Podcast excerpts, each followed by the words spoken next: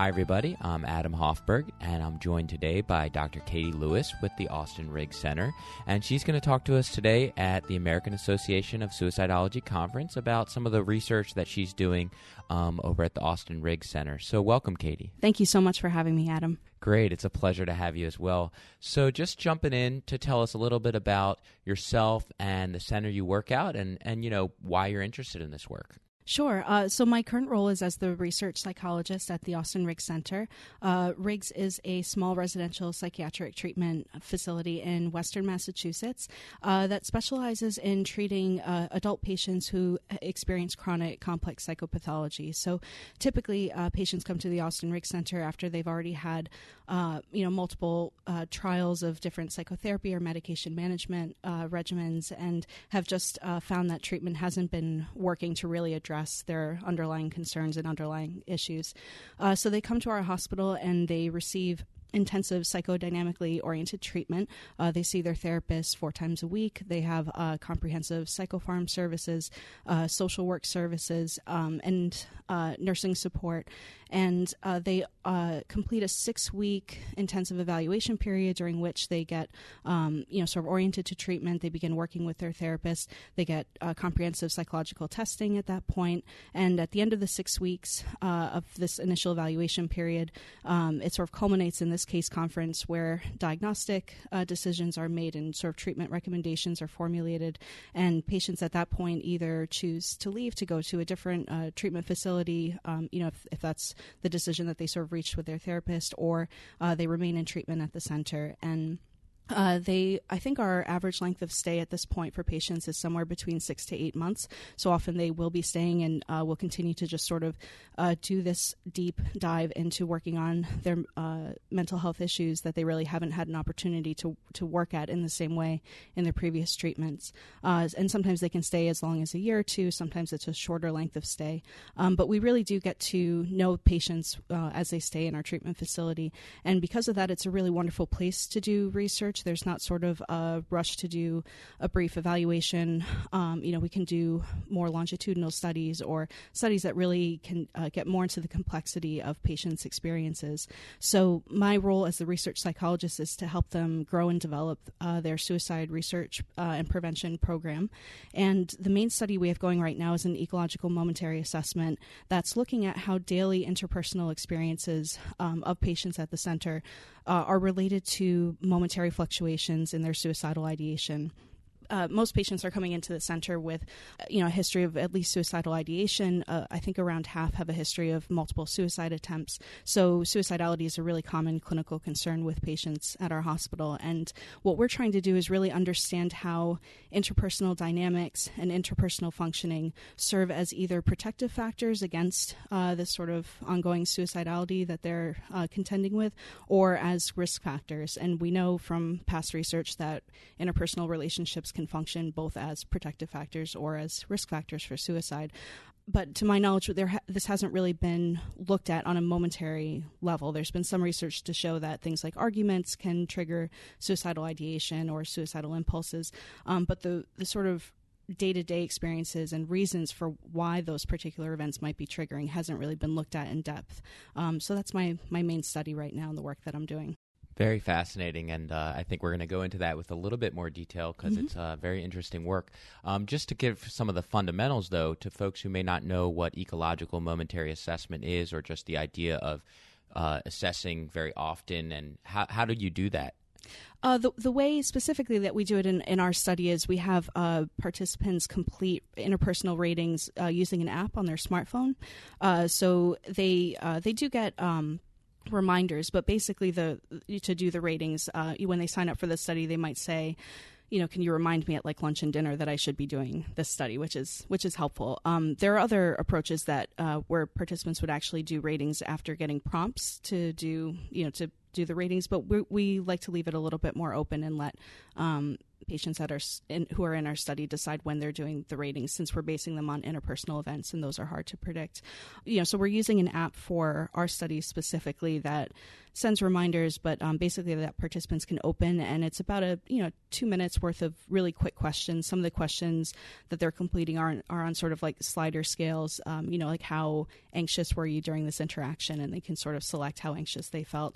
Um, and others might be multiple choice questions, like you know, did you experience uh, any thoughts of doing the following during this interaction? And one of the options might be, um, you know, suicide, but we also ask about uh, impulses to drink, impulses to break something, impulses to uh, isolate. So we're trying to sample a range of experiences that people might have in response to interpersonal stress.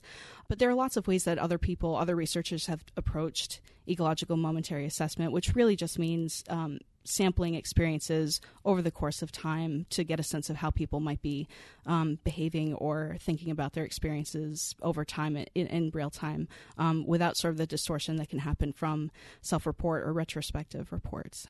Absolutely, and you just kind of touched on that, but yeah. um, go into that a little bit more. Why it's important to get these responses sort of in the moment or as it's happening, and and why why does that, especially around suicide and suicide prevention, why is that important? Well, of course, uh, suicidal ideation can fluctuate very widely, and, and because it can often happen during periods when people are particularly affectively distressed or during high periods of just stress in general, it might be difficult to retrospectively do a, a really clear report of how intense a suicidal thought was, um, particularly if it's a more subtle kind of urge that flares up in the moment. People might kind of disregard it and forget about it afterwards. But these moments might be really important um, if you think about how they accumulate over time uh, or how they, you know, how they might signal the salience of a particular interpersonal dynamic for, um, for being a, a triggering event. Uh, so it's you know it is important to capture in real time to get a, a clear understanding just of how um, how variable these impulses are over time.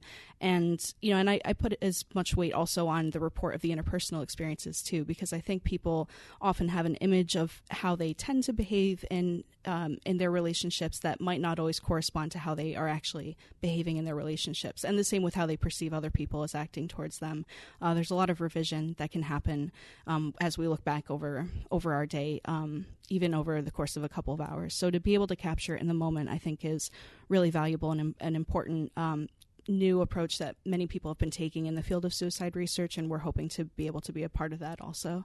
Very cool. Yeah, it's kind of a really novel that you guys are able to use an, an app built into their smartphone. Is this a special app you've all developed? No, no. This is uh, we have gone through a company called Life Data. Um, I know there are a, a, number of companies that are offering sort of similar platforms. Um, we started out by using uh, which involved sending participants an email link that they had to access, and that was very cumbersome and nobody liked it. So we switched over to uh, to more of an app based platform, and it's worked out really well. Very cool.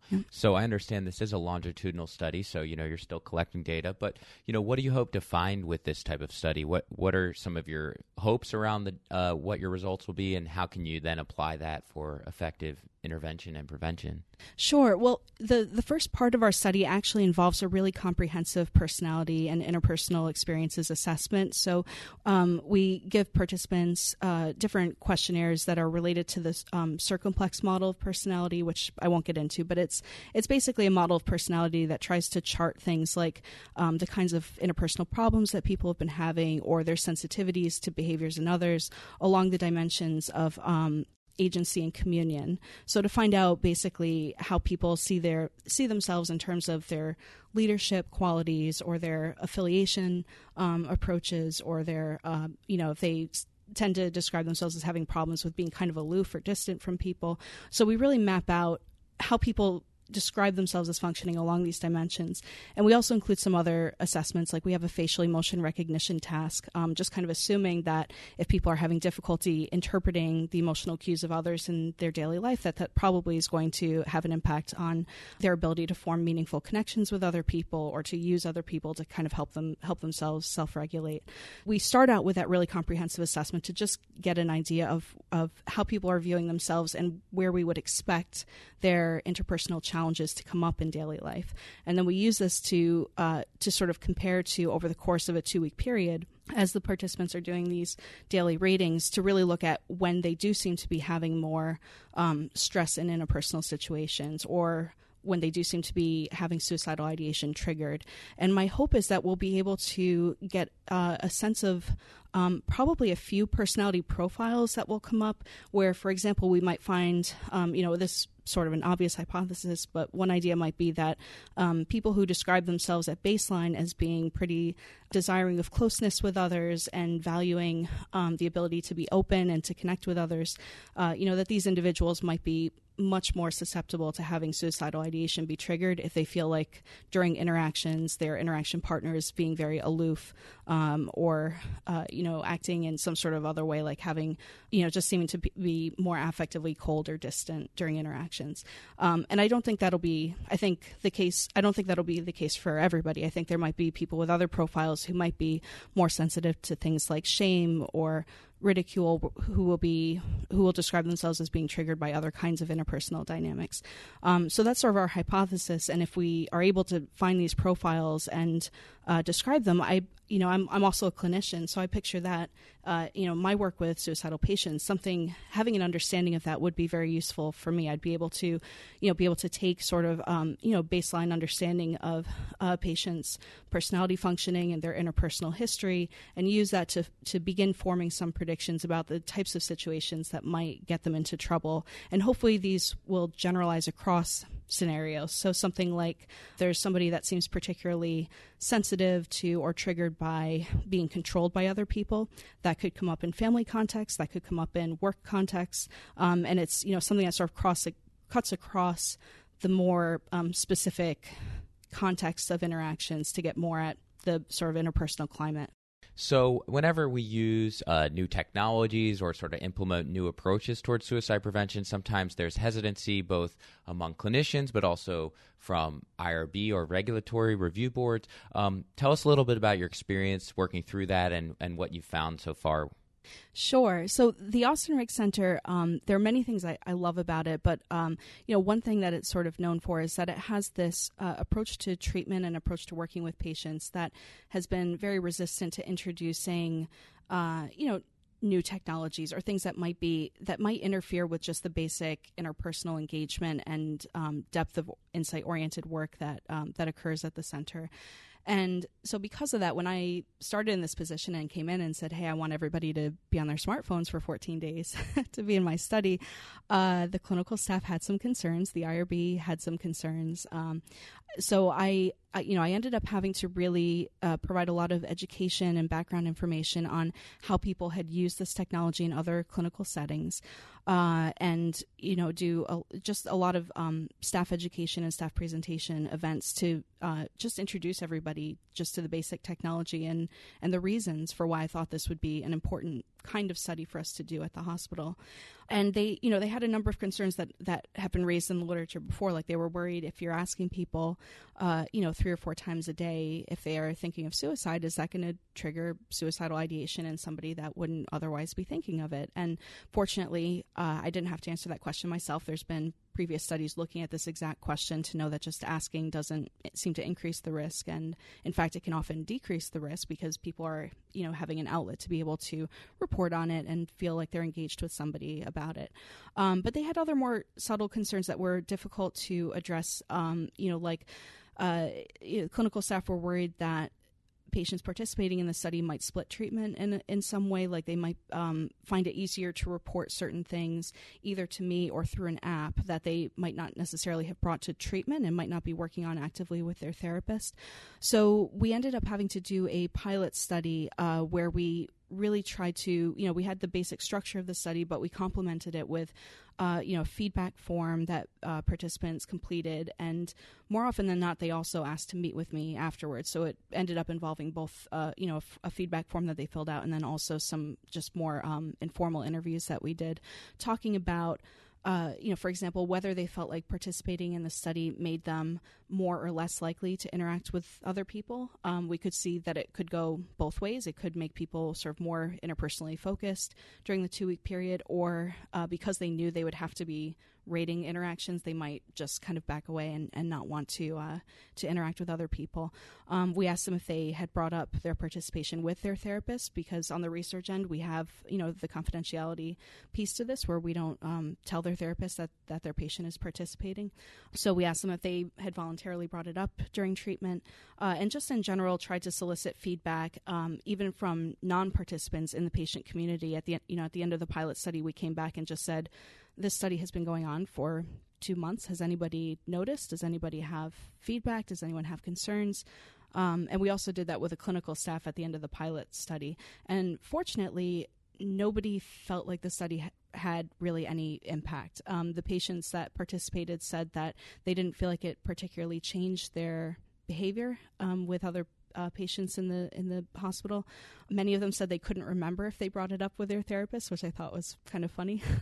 uh, and uh, and you know they they in general did talk about finding the study pretty meaningful, um, and they gave us some great feedback about what could increase the meaning of their participation for them. For example, they said if they could get even just a, a, brief summary report of their ratings over the two week period as sort of a summary at the end, that they would find that more meaningful than um, than the gift certificates we were offering them. Uh, so we actually added that in, and we're doing that now. Um, we we give every participant a, a, summary report at the end of their participation. Um, so it was really valuable, and uh, clinical staff didn't you know notice an impact. In fact, they were surprised that the pilot study had gone on and they really hadn't noticed. Um, and the patient community also didn't really have any concerns. So, you know, in some ways it was, uh, you know, sort of a no news is good news feedback. You know, I, I think that the concerns the clinical staff brought up are really interesting. And I'm not sure that we, I'm not sure just because we didn't find that it that it was having any impact on patients that that means it wasn't it isn't having any impact i think that um, all of us would kind of like to leave that as an open question and not assume it's a negative impact, but just to sort of wonder about. You know, I know there there are more interventions coming out now for suicidality that are focused on sort of mindfulness or app based um, reporting of suicidal ideation. So, in some ways, it's hard to picture this not having some sort of impact on the people who are participating. But um, right now, we haven't found a clear way of studying it that would really tell us the information, that particular information. But it does, it certainly doesn't seem to be having any sort of disruptive or adverse effects, which I think was the the main concern. Yeah, thanks, and I'm. Uh, it's very important, and I'm glad you worked through some of those barriers. And I feel like you know that's been emerging as a theme at this year's AAS is that folks are really trying to push boundaries, try new things, try new applications, new techniques. So it's great to hear about this work. Any final thoughts before we let you go, Katie?